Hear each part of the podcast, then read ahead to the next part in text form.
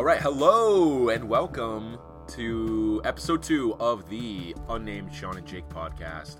Big shout to our friend Ian, big friend of the podcast. He hooked us up with some nice intro music, that cool keyboard riff that you just heard. longtime supporter.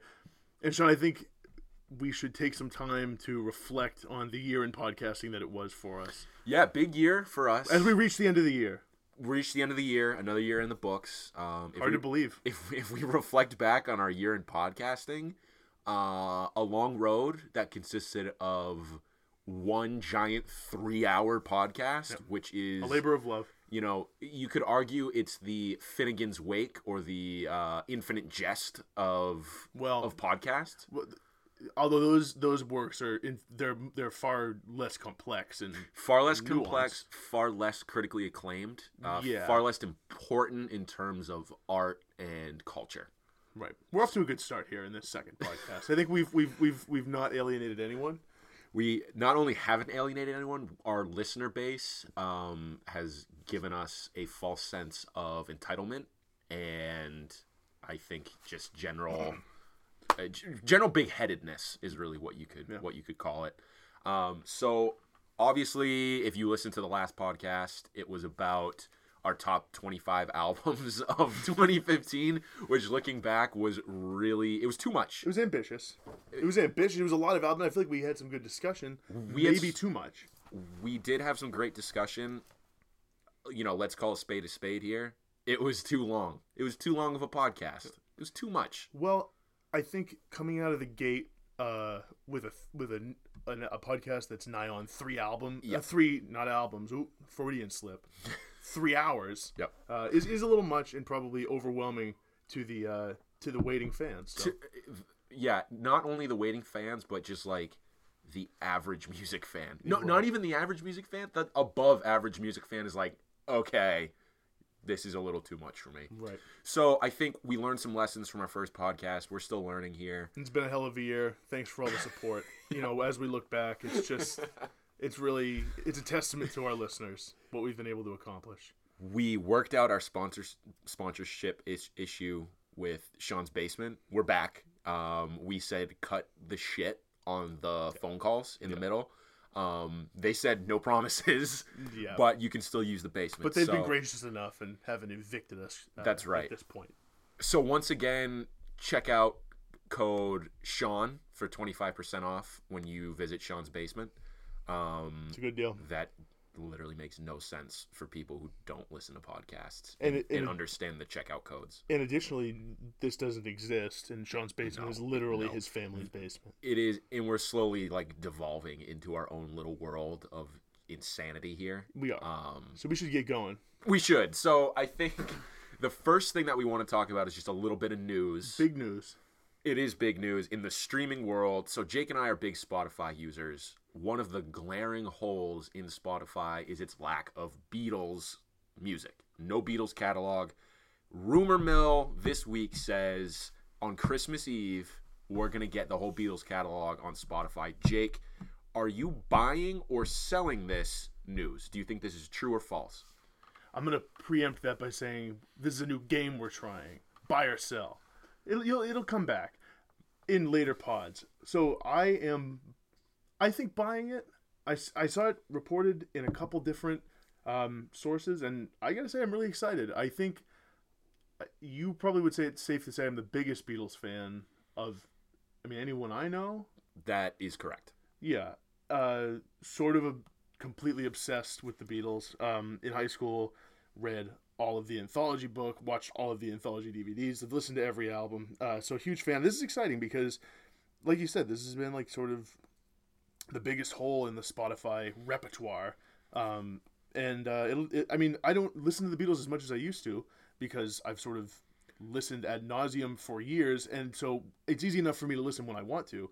But this will be great. It'll be convenient in one place. So And let me ask you this you bring up a good point with you haven't listened as much is a reason for that because you rely so much on a streaming service like spotify and since it's not there it's just i can't i can't easily listen that's one reason I think. Um, but when I have a Beatles fix that I, and the other thing is, is like I got a new laptop. I just jumped ship on my first thought. Jumped ship. came to a second thought.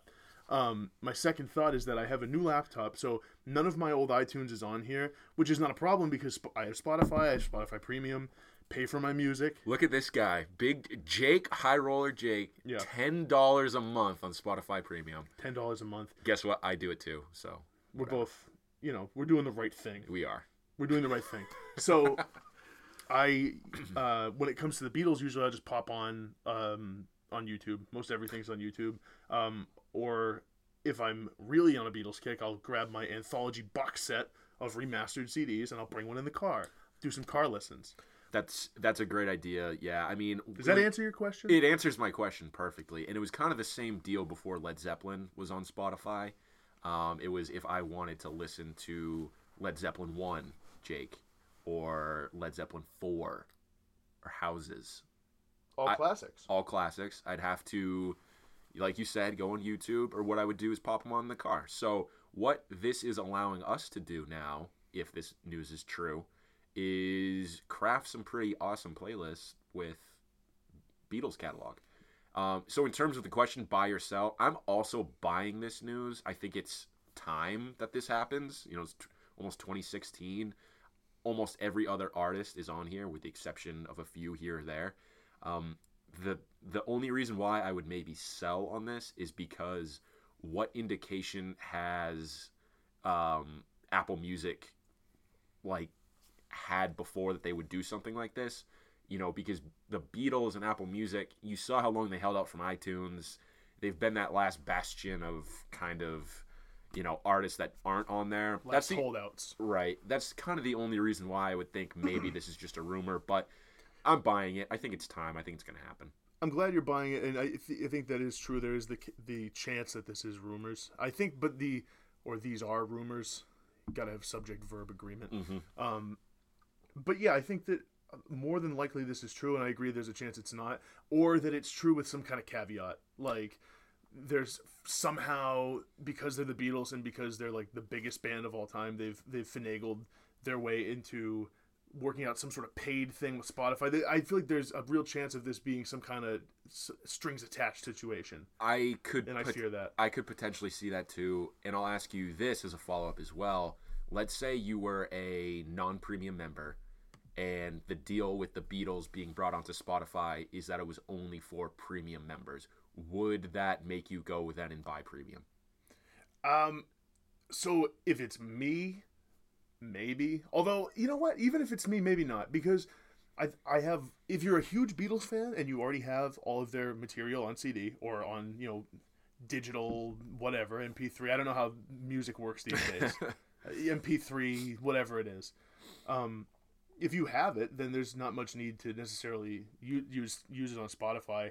Um, and, and upgrade just be for one band. But I mean, it's possible, and I think um, you know, I don't know that a more casual Beatles fan would necessarily do it either. so Well- I don't know how effective it would be. I think the argument you could make with the more casual Beatles fan is maybe they don't have all of the CDs, maybe they don't have the collection that Mm-hmm. Wait, you not- have. Not everyone got the box set of every CD. No, no, not everyone did that. Weirdly, weirdly enough, All right. Well, I mean, they, a few years ago, so they've had time. I know. they I- had time to get it. yeah, you know, keyword being casual there, but maybe they don't. Maybe they don't have all of those, Well, and they compute. they want to get their fix. So that might be a reason why that they would maybe upgrade, especially if they were already thinking about upgrading in general. Right. Um, either way, I think it's an interesting um, movement for streaming in general and an inter- interesting development um, for for the Beatles for sure. One more interesting note on this before we move on is that I saw in one of the news stories that I read, uh, or that I skimmed,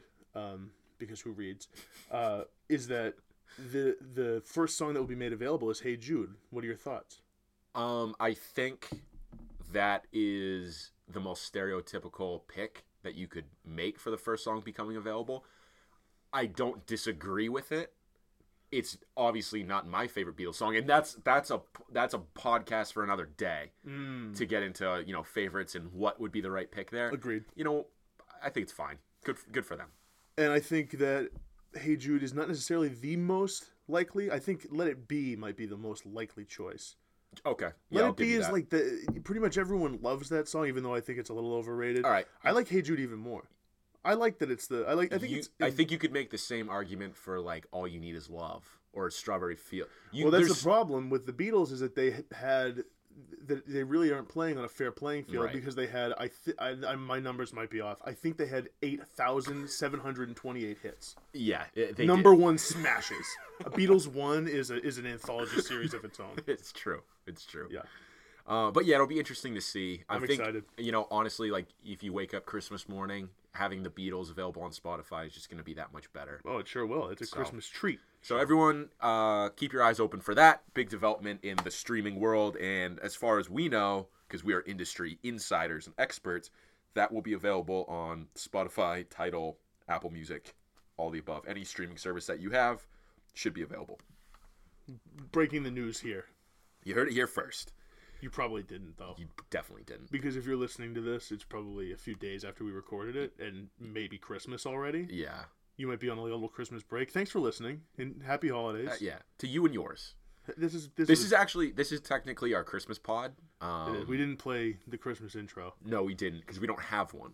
We don't. Um, but yeah, ha- happy holidays, happy uh, happy New Year. You know, depending on when you're listening. But with that being said, um, I think we'll dive into the the first segment of our our pod this week, and that is to just kind of look back at 2015 and talk about some of the albums that didn't come out in 2015 but that we discovered for the first time this year. So we alluded to this on our previous show where Jake and I both listened to a lot of music this year that wasn't just 2015 music.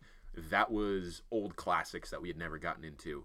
You know, David Bowie, The Smiths, The Replacements, Beach um, Boys. Beach Boys. You know, there was a lot of artists that we listened to this year that, as music fans, I don't know how we missed a lot of these, Jake. I don't either, and and not only just artists, but really like timeless albums, like Talking Heads, Remain in Light, like you said, replacements, Let It Be. Um, you know, uh, I listened to some Pavement this year, Slanted and Enchanted, Crooked Rain, Crooked Rain, Pixies. You know, these some of these albums, Doolittle. Even a Modest Mouse, Yeah. you know, we got Moon into in those albums. Like, these are just mainstays of not just like the indie rock world, but just like music in general. Um, and I think the three that that we wanted to get into a little bit more detail on today were just David Bowie in general, because you know that is an artist where it blew my mind that we didn't get into him sooner than this year. Right. Um, and then you know, we'll, Jake and I both have an individual album that we just want to kind of highlight. But I think the first topic here, like I said, is David Bowie. And Yeah. just Jake, what were your Well, your to, thoughts? to dive into Bowie, I think to echo what you said before, the interesting thing about David Bowie is that, like the Beatles, like Led Zeppelin, like the Rolling Stones, like the Who, bands that we were into in high school and sort of got, or in college, really in high school for years now. We've been listening to them. We've actually have kind of exhausted our listening to these bands. Bob Dylan, you know, like these classic artists who are totally must listens for serious music fans.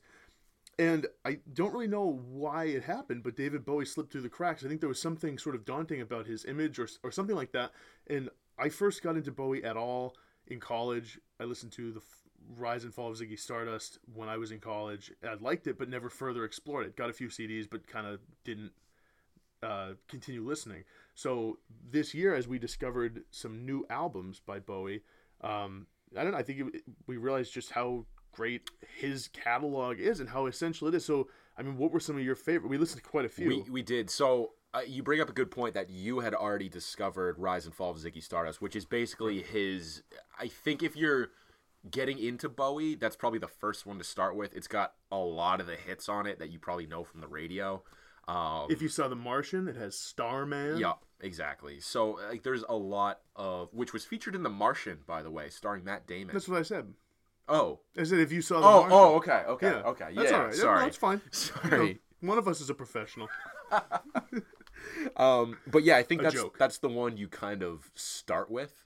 Yeah. Uh, and that was one that I hadn't really gotten into, so that was the one I started with, and I was like, "This is a great album. This is so good. Yeah. These are songs that I had been hearing for years on the radio, and I'm sure all of our listeners right now are like, "Yeah, Sean, I've known about David Bowie, The Rise and Fall of Ziggy Stardust for years now. What are you talking about?"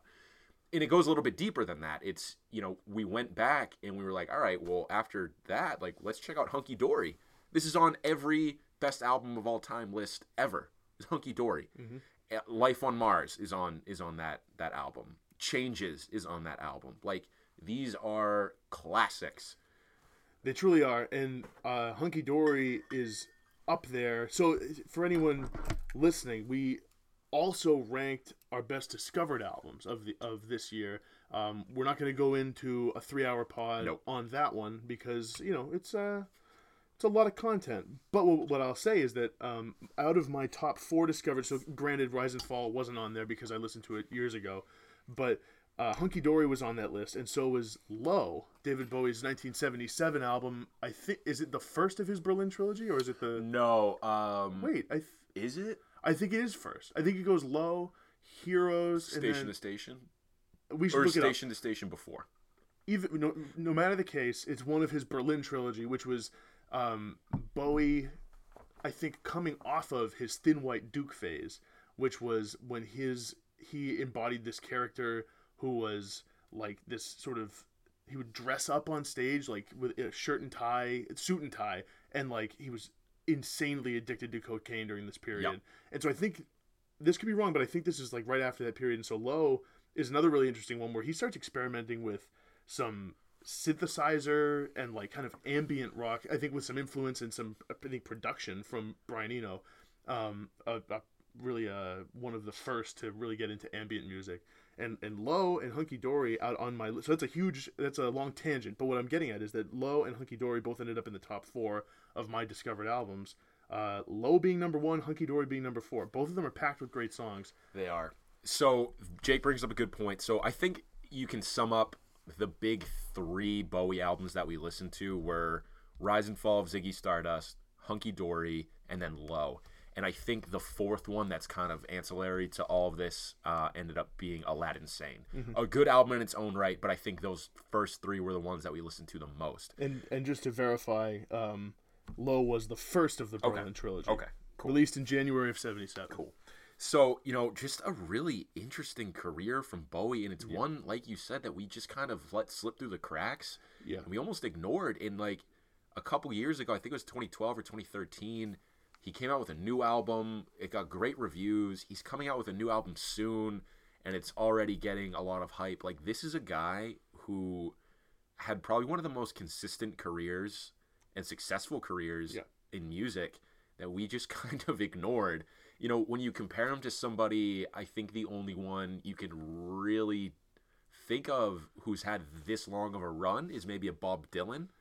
And if you're looking at consistency overall, I think you got to give the edge to Bowie, right? Or Well, his Bob Dylan's '80s and '90s work, especially '80s work, doesn't give do him any favors. Bob Dylan's. right, Um, and I think like with Bowie, the thing I was really struck by was how kind of accessible it all was. I for some reason had this impression based on his image and based on the fact that I didn't really know anyone who listened to Bowie that his music would be in some ways inaccessible. And I mean, you probably don't want to jump in with an album like Low. You, I think you want to start with Rise and Fall of Ziggy Stardust or or maybe Hunky Dory. But even Low, like if you if you like anything electronic, if you like Radiohead or some like anything that I mean, this this album has influenced a lot of that the stuff we're hearing now in indie rock. And so, uh, what I was stricken by or struck by, stricken, I think you could go either. I'm gonna go with strucken Okay. what I was strucken by, uh, to be all grammatical on you, is that Bowie is an astoundingly good songwriter. Like a mm-hmm. song like like Life on Mars, just this really interestingly written, beautiful melody, kind of weird abstract lyrics, and then on top of it all, Bowie's voice is like none other. It's this just a, the quality of it. I mean, I, I probably don't need to describe it. Most people have heard David Bowie's voice, mm-hmm. but you know, it's it's something to be marveled at. I think it's It great. It's awesome. Yeah, you make a great point about how the the things he's doing on Low specifically really influence what we're listening to today.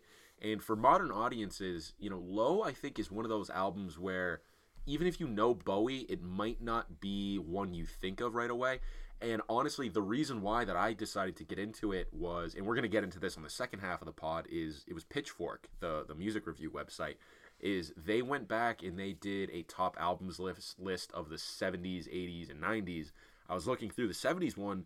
Low was number one on their top 70s albums list. Shocking. Think of all the great albums that came out in the 1970s, and they have Low at number one. it's arguably the most the most packed decade for for rock music. And you could also make the argument that 1979, the year that Low came out. 77. Oh, 77. I'm sorry. That's all right. I was gonna say those that late 70s period was maybe from 77 to 79, arguably one of the best for music being released. You have London Calling, you have uh, Fleetwood Mac Rumors, you have Low, you have I think television Television coming out that you with Marquee Moon. yeah yeah yeah Marquee Moon was 79. 79 Yeah. was it? Okay. Um, so you have a lot of these albums. Joy Division. Joy Division in '79. Like these are these are paramount albums that influenced the music that is coming out now that we're listening to now, and I think it kind of gets, you know, not ignored, but it, I don't think it gets as much attention as it deserves. One of the interesting things, last thing I'll say about Low, is that you have sort of a split on side one, side two. Now, there's not many record listeners out there, but but if, if you you can pick up on this trend even from listening to the album through without a split in it, is that the first half, while having some instrumentals, is is more poppy, and Bowie's doing some things that are a little more conventional, albeit with some very interesting sounds in there, some electronic sounds, some weird guitar tones.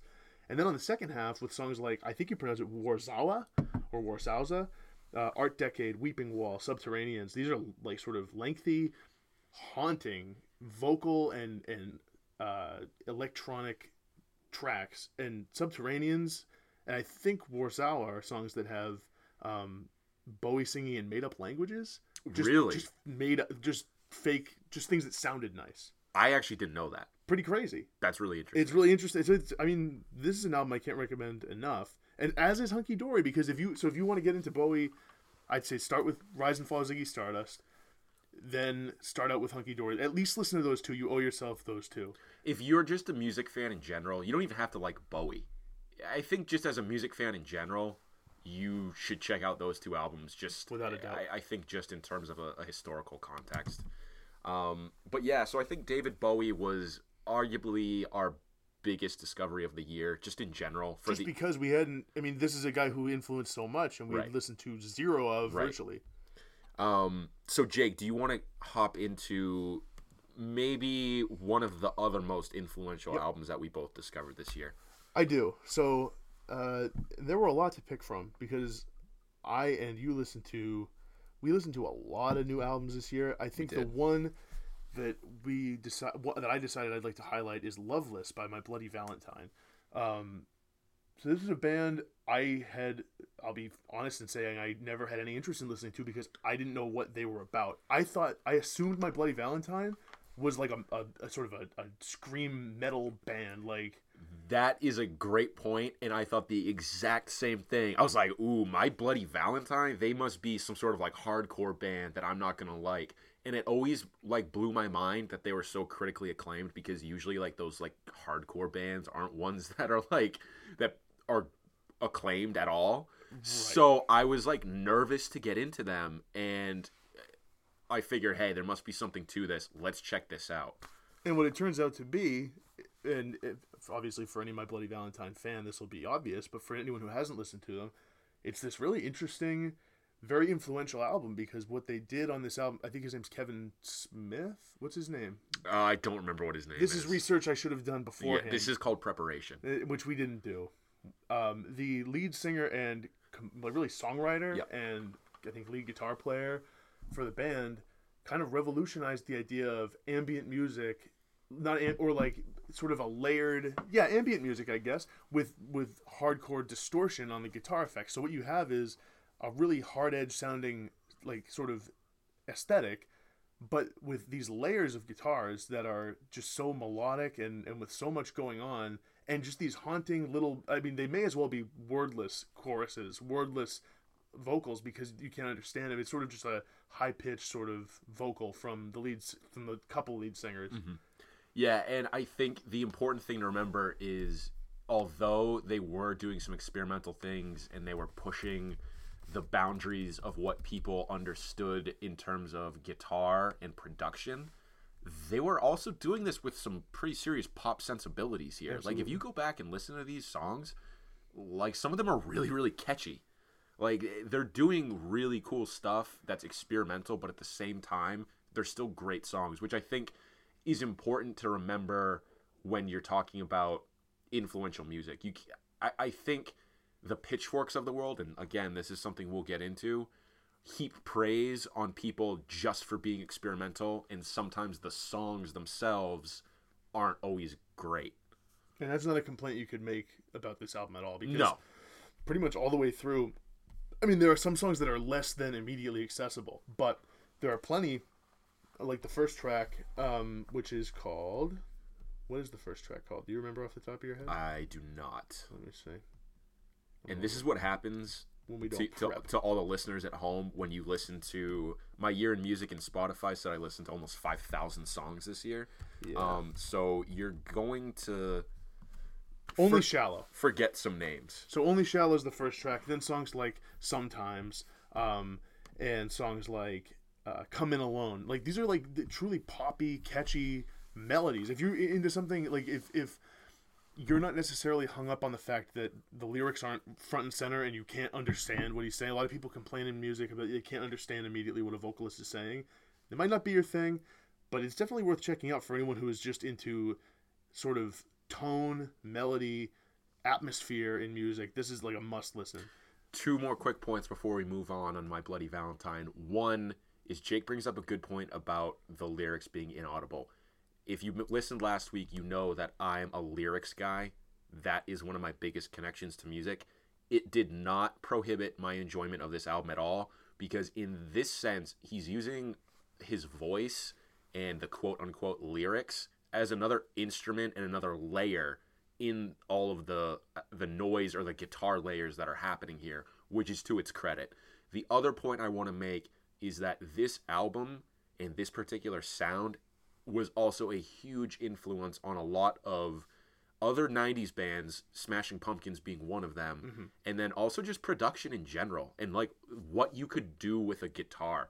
Um, you know even just reading the wikipedia page they go they say they're like this revolutionized what people thought they could do with a guitar because by the time the 90s rolled around people were like oh everything's been done before. Like but this kind of revolutionized that uh, and, and just brought it to another level And it brings to the forefront the idea that you can have distortion and things that are traditionally looked at as ugly sounding or like more aggressive sounding, but make them beautiful with other things. One more quick story before we wrap up on this album is that um, this is I, I thought kind of interesting. So we had discussed when we were getting into this album. I think you pointed out that th- this band on the tour for Loveless had one of the most notoriously loud, ear-shattering uh, live acts in music history. And so I was having a music discussion with one of my coworkers, Dan, this week, um, and he we were emailing back and forth about music, and he was talking about um, Death Gaze, which is a mixture of of like kind of like death metal and and shoegaze. Oh. And I said, so I was writing back to him and said, "Have you ever listened to My Bloody Valentine?" This guy's he's a little bit older, probably I think he's in his late 30s, 40s, and he said, um, and he said, yeah, he's like, I loved Loveless when it came out, and he sent me an article from the New York Times, and he's like, this is this article came out when they came to New York. I saw them in New York. Um, when when this album was big, he's like, I was obsessed with this album back, and the uh, article was from 1992. It was uh, from February 1992, and I was discussing it with him today because I was born in 1992. As you and I both yep 90, 92 babies. Um, and, and I just thought that was really interesting. And he was saying that he confirmed the fact that it was, in fact, absurdly loud. So for for people who might not have heard the album, it's picture like people on stage. Picture like a few guitars on stage. Whether that was the case or not, just picture it. Excuse me. just picture like I could have covered for you. I could have, like, uh, I Yeah, I know, in. I know. Instead, I let you flounder. Didn't even throw you an oar. picture like a half dozen guitars on stage, all with the gain just completely turned up, and then the amps turned up to 11. And then just everyone just hitting those strings like constantly And all the echo, the And echo, all the, the reverb, echo. just bouncing around in these little venues. in like these small club settings. Like just picture that and then uh, just if you've ever been to a loud concert before like we had discussed in our last pod about Viet Cong, picture that probably times 10. He he said he said to me in his email. I think the, his words were that it was criminally loud. Yeah, people, from what I've read, were frightened. They they had to leave. They they were like visibly scared. It, it can be scary. It is. It is scary. It sounds weird to say, but it can be if it's too loud. Anyways, I thought that was a fun fact. it is a fun He fact. sent me one of the loudest tours of all time. one of the loudest tours of all time, and one of my coworkers went to see them live in New York City and confirms that it was in fact dangerously loud. He saw them with Dinosaur Jr. Whoa. Yeah. Wow. Kind of an interesting bill. That is really interesting. Um, so yeah, that that was one of our most influential listens of the year. So the other one that I wanted to get into was uh, "The Queen Is Dead" by the Smiths. And Jake, this is another one where like how I know you had gotten into it previously to this year. How did I not get into this? How uh, Morrissey is a say what you will about him as a person, a genius songwriter. Yeah, lyricist and vocalist, really interesting stuff that he does. And um, I don't know. I mean, I think it's just you didn't get to it or whatever. But I, I think obviously The Queen is Dead is like is an amazing album. And to, to go back, I mean, I got into this album in high school. I listened to it a couple times and ne- never really revisited it. It wasn't until college, a few years ago, when I was nearing the end of college, that I really ramped up on my my listens to this album. I mean, the songwriting is incredible. The production's incredible. The guitar playing is uh, is really great. So I'll say this about the Smiths. This and for people listening, you probably know this better than anybody. The Smiths are always labeled as this like sad person band, and while they do sing about like themes of loneliness and sadness and like you know those those kinds of things, their their tone itself isn't that sad. Well, no, and it's and it's while there's a sad aesthetic in terms of like the instrumentation, and I can see where it influenced bands maybe like the National Yep. and, and bands like that go for a sound that is like more melancholic. I think that like there's a lot of humor on here. There's so much humor. Um, Vicar in a tutu. Vicar in a tutu. Um, Frankly, Mr. Shankly. Frankly, Mr. Shankly is the perfect example of like this tongue-in-cheek, funny song. That's still a great song, and I, you know, I think it was a similar thing that happened with my Bloody Valentine, where I looked, I was like, oh, it's the Smiths. It's this monolith of musical history that is hard to get into. I shouldn't even bother. What I didn't realize was they're actually incredibly accessible. Their uh, pop sensibilities through the roof, uh, melodies, hooks, you name it, it's there.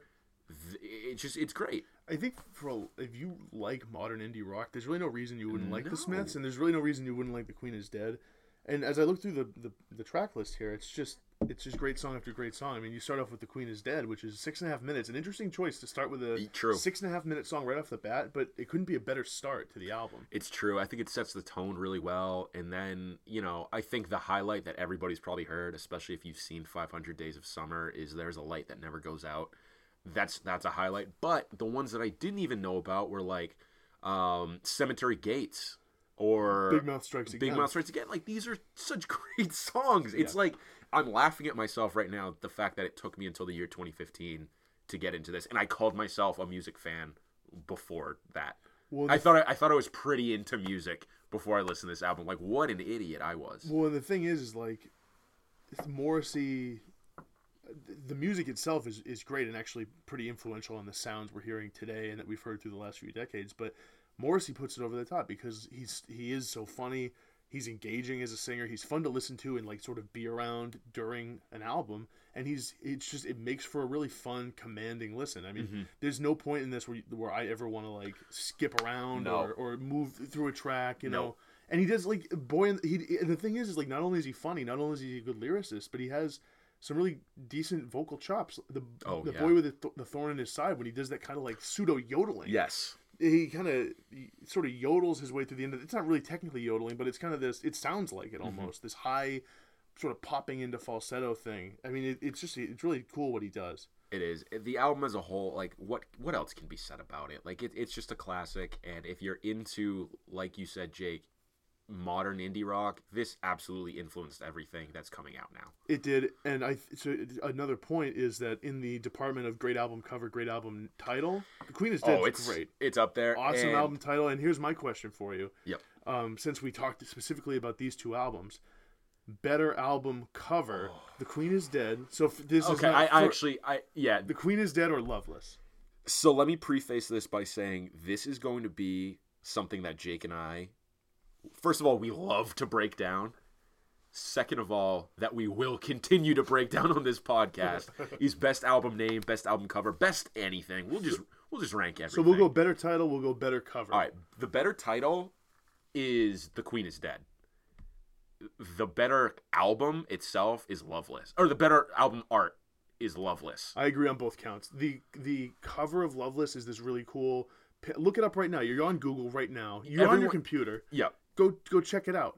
My, my Bloody Valentine Loveless. I will say this: the reason why I love the Loveless album cover, the album cover looks like this album sounds. It does. It's this pink hazy cover Layer. It looks with- like there's layers of the same photo. of a, of a guitar. Yeah. Of this. I, th- uh, I think it's a Strat. I don't. No, I think What is it? I think it's a Jaguar, right? Let's look it up.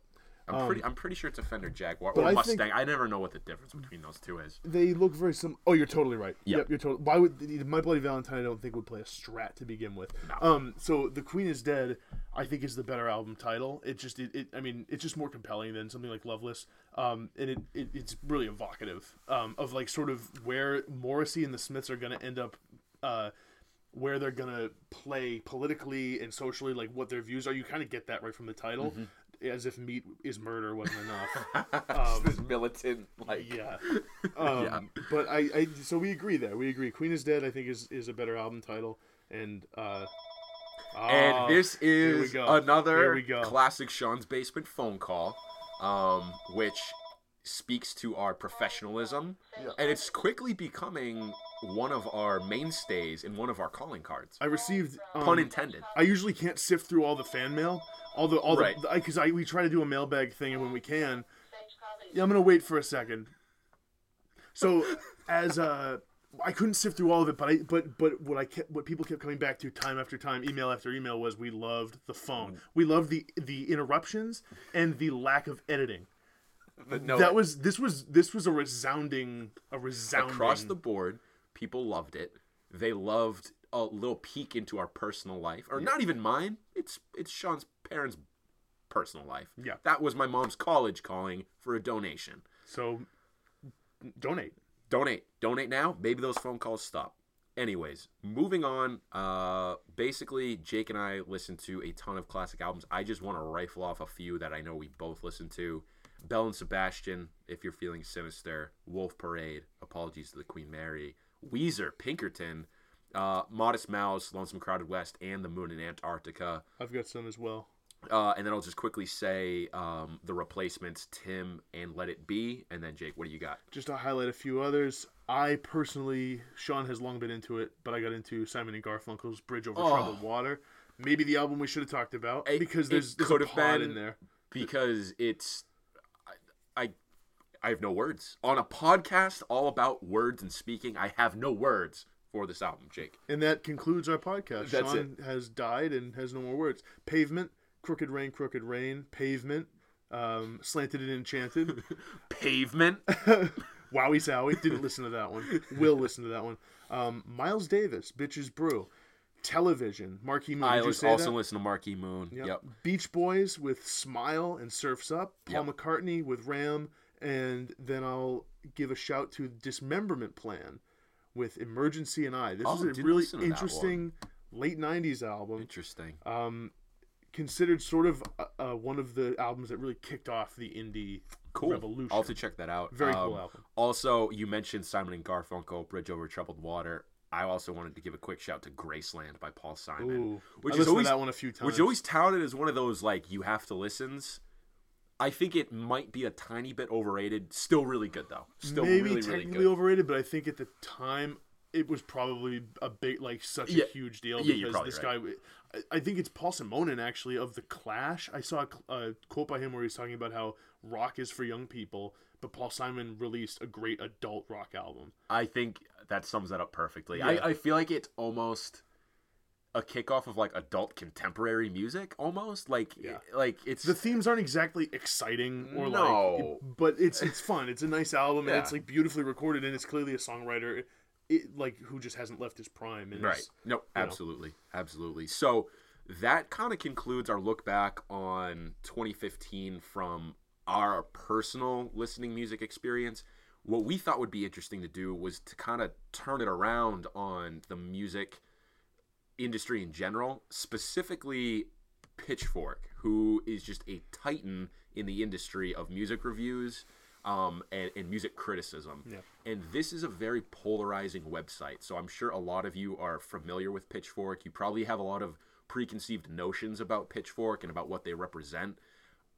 I will say, I'll speak for Jake and I, that Pitchfork is a resource that we go to a lot. We read them, we respect their reviews. Uh, we'll, we'll, we'll read them, but we also take everything they say with a grain of salt because they're not always the most accurate. Well, and what I would say is that Pitchfork.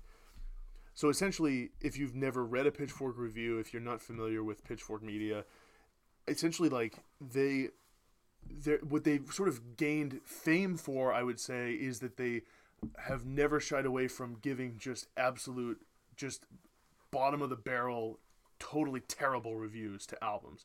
Um, they famously gave Jet the the early 2000s indie not indie uh, garage rock um, smash hit makers a a 0.0 out of 10 and in lieu of a written review the content of the review was a YouTube video embedded on the review which was a video of a chimpanzee urinating in its own mouth so that is the most extreme example but they'll give albums like twos out of ten three and a halfs out of ten so essentially and they're they're very strongly opinionated. They, they take their place as tastemakers very very seriously. And so what I'll say is that personally, Pitchfork polarizes even me because while I, I enjoy using them as a resource to find new music and, and pretty much usually enjoy the albums that they recommend, I find their style to be somewhat grating and to be somewhat overly sort of it's like presumptuous. I feel like they assume that they sort of know it all kind of thing.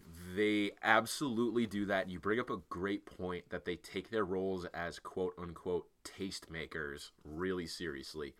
They're a little far up their own ass in terms of what they think is is is they I don't think they understand what the word opinion is or subjectivity is they deal in absolutes and facts when it comes to their reviews and their opinions. So when you look at something like their end of the year list, which is, you know, probably one of the most popular end of the year lists. So the one we're talking about today is the top 50 albums of 2015 list. So right off the bat, the point that I want to make here, Jake, is they seemed like they shied away from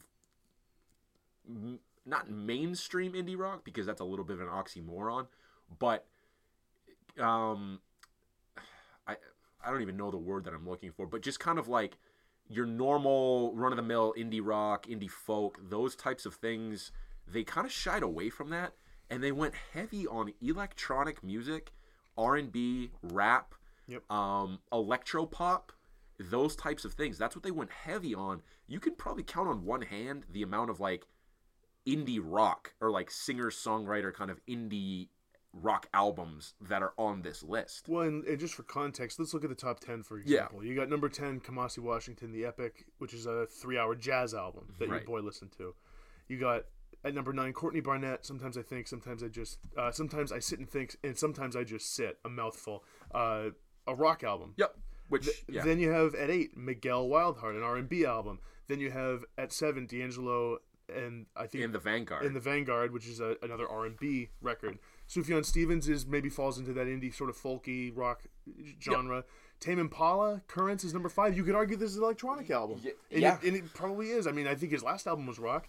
Then with four, you have Vince Staples, um, which is Summertime 06, which is a straight up rap album. number Just, three. You have Grimes, Art Angels, which is yeah, electronic. kind of a, the electronic electronic pop genre. Yep. Number two, you get Jamie XX, another electronic producer album, and then number one, you got Kendrick with "To Pimp a Butterfly." So, just for perspective, there's not a whole lot of rock on there. No. and and but at the same time can we really say they missed the mark so much No, if you're looking at this top 10, I I have no qualms with this top 10. I think it makes sense in the context of 2015 and the music that really really mattered in 2015.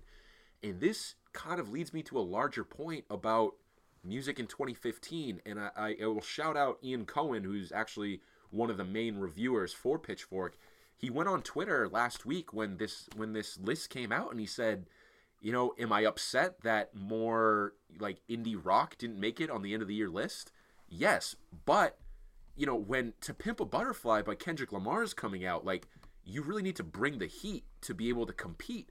And the reality is that's not something that's happening in indie rock in 2015. And he specifically said, you know, this college rock revivalism isn't going to cut it when you're going up against the Kendrick Lamars of the world. It's just not going to happen. And I think Jay, a perfect example is like Protomartyr, Ought, um, you know, even to an extent, I think you could say uh, The World is a Beautiful Place. Like, these are albums where this sound and this style has been done before. You know, you could argue that Ought is a ripoff of Pavement. You could argue that some of these other bands, while they're doing their own thing and being creative in their own right, these sounds have been kind of done before.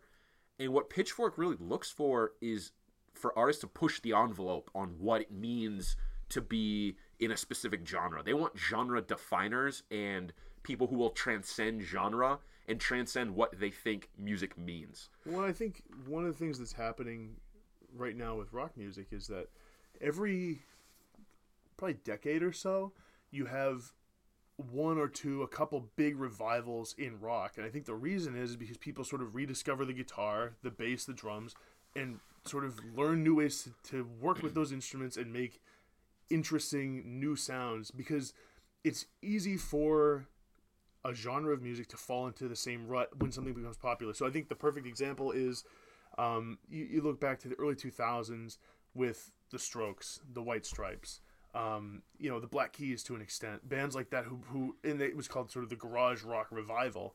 Um, and I think what happened in 2015 and you know 2014 even, we're not seeing bands that are doing something uh, you know, particular. And, and, here's the thing: is that bands like Ought, bands like Protomartyr, uh, Courtney Barnett, they're doing interesting, great things in the genre of rock.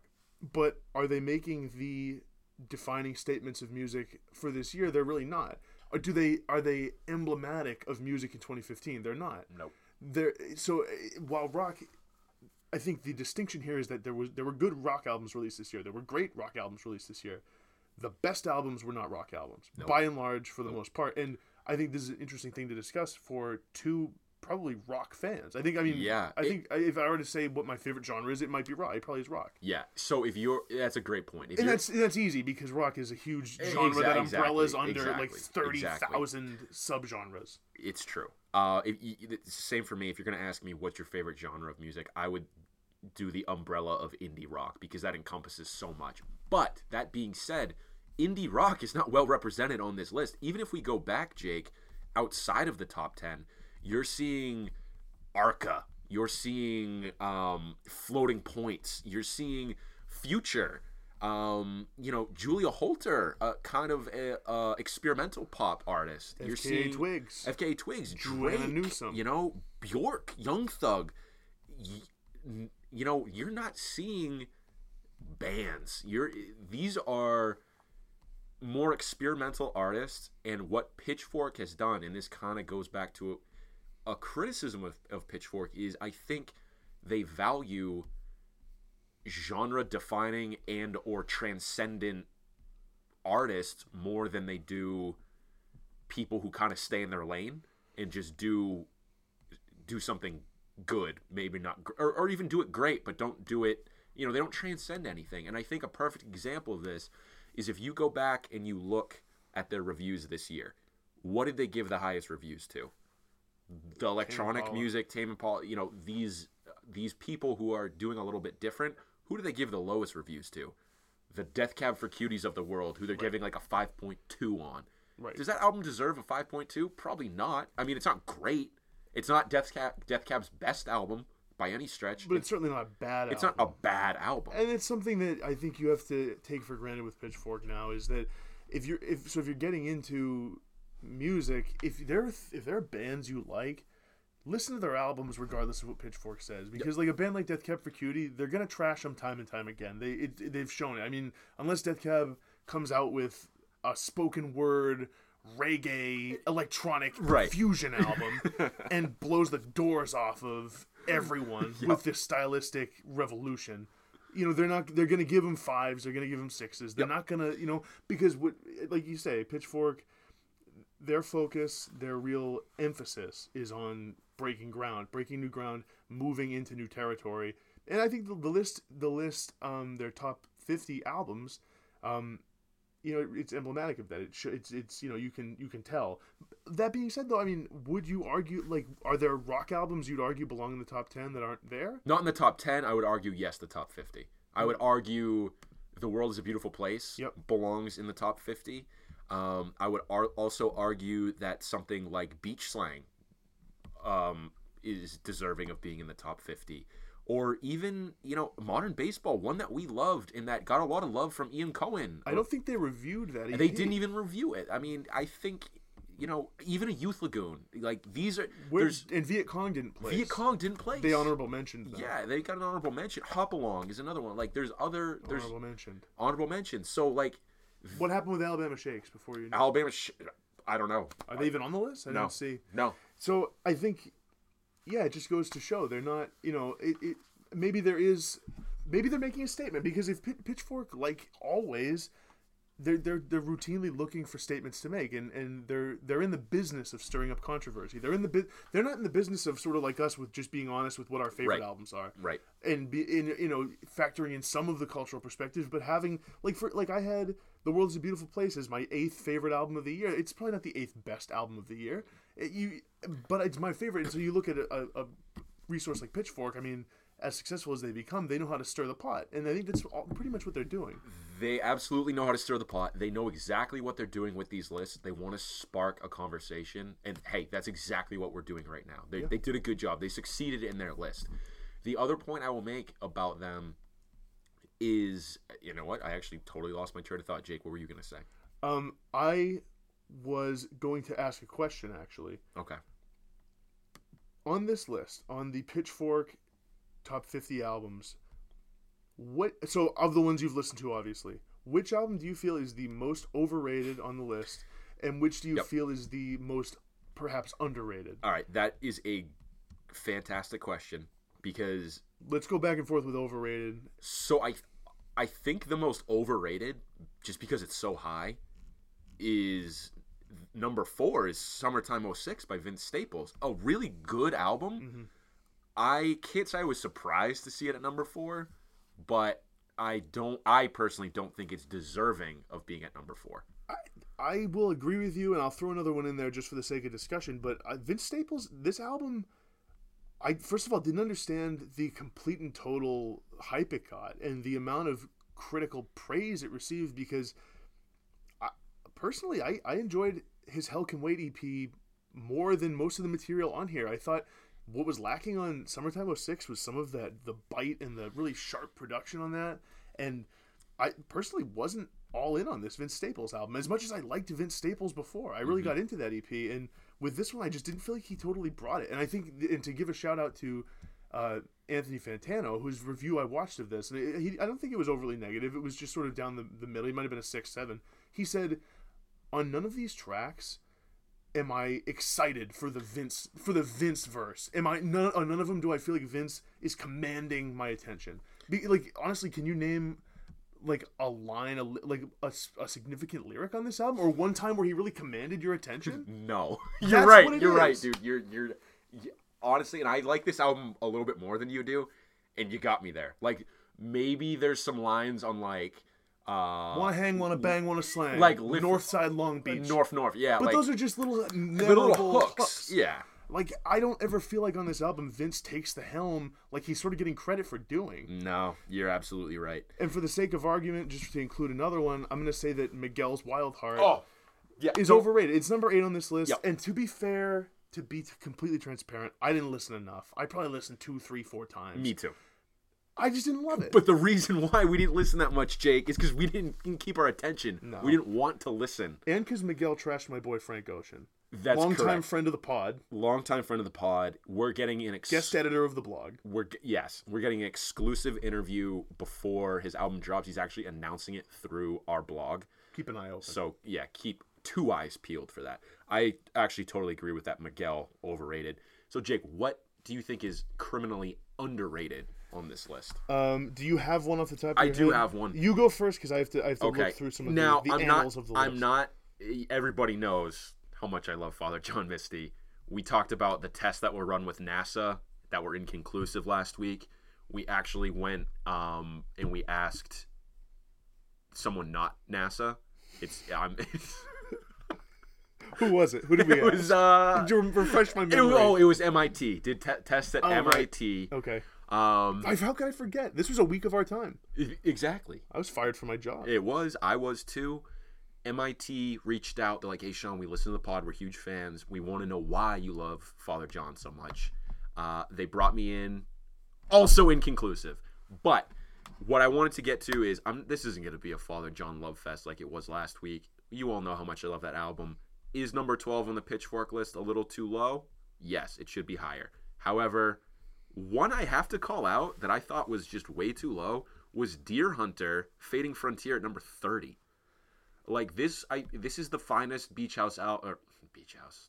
The, this is the finest It's a trash particle album. yeah, exactly. This is the finest Deer Hunter since Halcyon Digest. I mean, there was only one in between there, but whatever. Great album. At number 30, Pitchfork are usually huge Deer Hunter people. I'm surprised it didn't break the top 25. I'm in agreement with you. I think it's too low. It's a really good album, and I think maybe that speaks more to them kind of pulling back a little bit from the indie rock thing. I th- I think it's actually a huge reflection of that um, because you're not seeing the Youth Lagoons of the world make the list like they did in 2011. You're starting to get that where you're just like, okay, I'm seeing kind of a trend here. I, I this is what Pitchfork's turning into, for better or worse. I mean, Right. it's well, they're controversy makers. They- That's what they they, are. are, and, and That's what it's and, and and it's it's taste making, and it's just it's opinion passed off as fact. It's what sort of annoys me about Pitchfork to begin with. And again, I don't think there's that much on this list that's overly controversial. I think one um, that I think is underrated in that it didn't make the top fifty, and it's Viet Cong. Yeah, Viet, yeah, I agree. And and, and to, to be fair, we, we did a little bit of trashing Viet Cong last, all it, you know, all in good spirit. You know, no Right. no hard feelings. Obviously, this album was we both really enjoyed it, but it's, it's an honorable mention album, and I, I felt. I, I thought this was one of the defining rock albums of the year. Agreed. And it like with some interesting noise rock stuff, Yeah. sort of a combination of a couple really influential indie bands in women and who, who I, for, I forget who else makes up that band. a couple band. It was a, it's a super group. It's- yeah, a quote unquote super group. But Either no, way. you're right. If you're talking about an indie rock album, Yeah. um, that kind of pushed boundaries and was a little bit more experimental, something that you would think Pitchfork would be into, it was Viet Cong. They didn't make the top 50.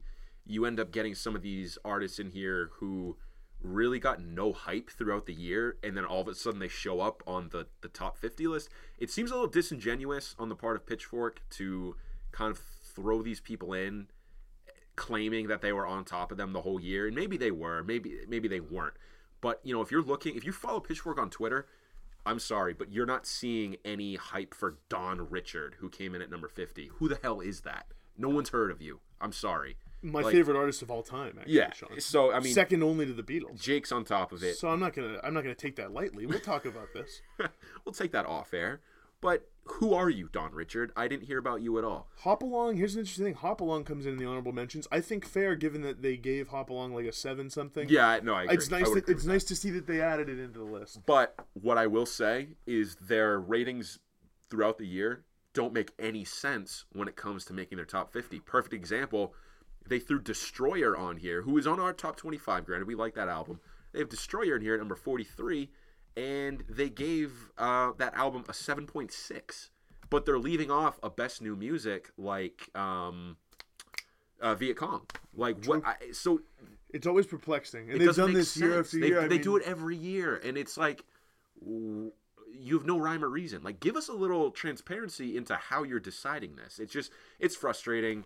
Um, it's not going to change because you're right, Jake. They deal in controversy and taste being a tastemaker, Right. and that's that's all it is. That's what it's going to be. Another interesting thing that I, I, was, interested to see make the list, and this is something that I was interested in because we did our list this year, is a late, late, late entry like Archie Marshall Yep. getting on the list. And you know what?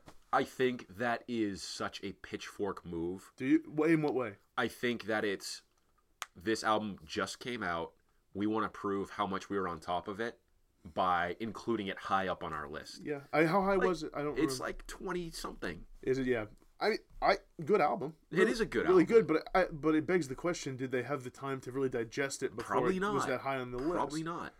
So I know it Kind of calls into question the whole idea of end end of year list coming out at the beginning of December to begin with. right. we should have basically like where I work, for example, our our work year begin our uh, financial year starts in September, ends in August.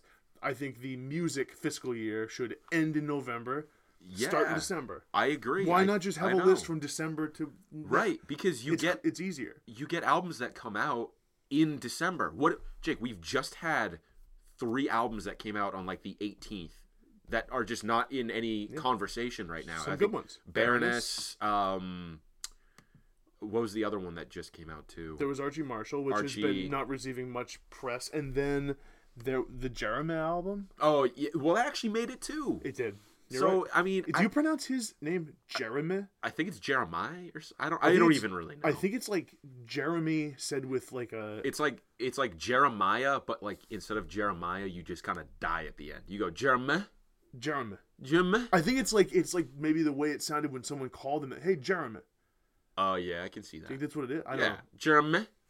Jeremiah, Jeremiah is a pretty accurate summation of his album. It's it's, it's, it's meh. It was a yeah. It was It's okay. meh. I mean, maybe we're not exactly the demographic. I'm not No, so into not. that style of No, rap necessarily. To be fair, anyways, I think just to sum up, uh, because I think we're, we're probably out of time, is Pitchfork is going to do what Pitchfork wants. They're going to stimulate conversation. It's what they just did right now. And I think the thing to remember is if you like something, just listen to it. Yeah. Don't worry about what Pitchfork says or what anybody else says about it. If you like an artist, you like a band, just listen to it. That's what matters. agreed. And check out other sources. Check out Yep. a Metacritic. Check out Spin. Check out Anthony Fantano, The Needle Drop. Yep. There's Stereo oth- Gum. There's a lot of other Check out Jake and Sean's. Untitled blog slash podcast. Exactly. So there's a lot of there's there are plenty of sources out there and i think pitchfork has sort of established themselves deservingly enough as sort of like the leading voice in indie music and in sort of modern taste making in terms of, of in the musical sphere. But i mean there are other resources. I personally really like going to metacritic because Metacritic's they have a cool sort of aggregated score. It's a Yep. rotten tomatoes of music. They also have stuff on games and stuff. It's worth checking out. Yep, it is. Definitely d- definitely check out other sources. Um, you know, stay knowledgeable. But I think uh, that's it for us this week. it is We will we'll be back with our next pod um, in a week, which will be all about our most anticipated albums of 2016. Just be some things to keep your eye on in, in the coming year. Um, if you listen maybe tweet at one of us Yep.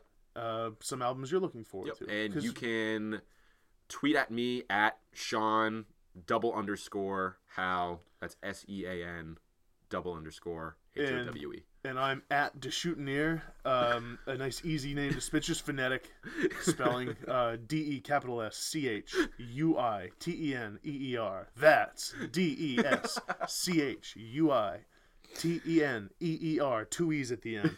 A wildly. Um, it might be easiest to just find Sean Howe, and then you'll you'll find Jake that way. oh, Uh, taking the reins. Fine, fair yeah, enough. I mean, Taking the reins. No, this is. It's become clear that this is a power struggle.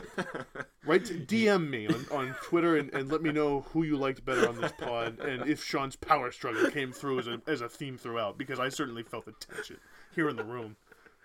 uh, with that being said, you'll see more of this power struggle next week. We'll talk to you then. Thanks, everybody.